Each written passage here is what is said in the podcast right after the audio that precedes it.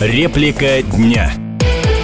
Поскольку украинство создается на русской основе путем отрицания всего хорошего, что есть в русских, и объявления доблестями всего, что нормальный русский считает пакостью, а то и преступлением, понятно, что среди украинских доблестей числится умение обманывать, умение давать обещания и тут же от них отрекаться для того, что на Украине принято называть политикум, это норма. Поэтому можно э, было еще до начала минских переговоров быть совершенно уверенным, что принятые там соглашения будут исполнять донбасские ополченцы, поскольку они как раз и есть русские, не желающие становиться украинцами,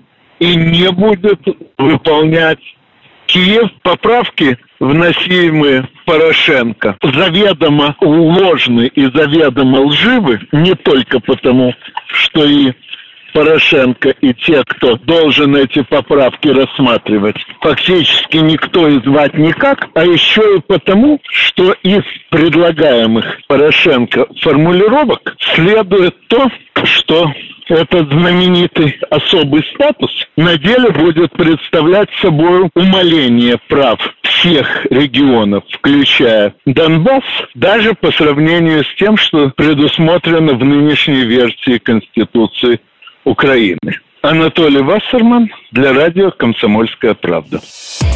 Реплика дня.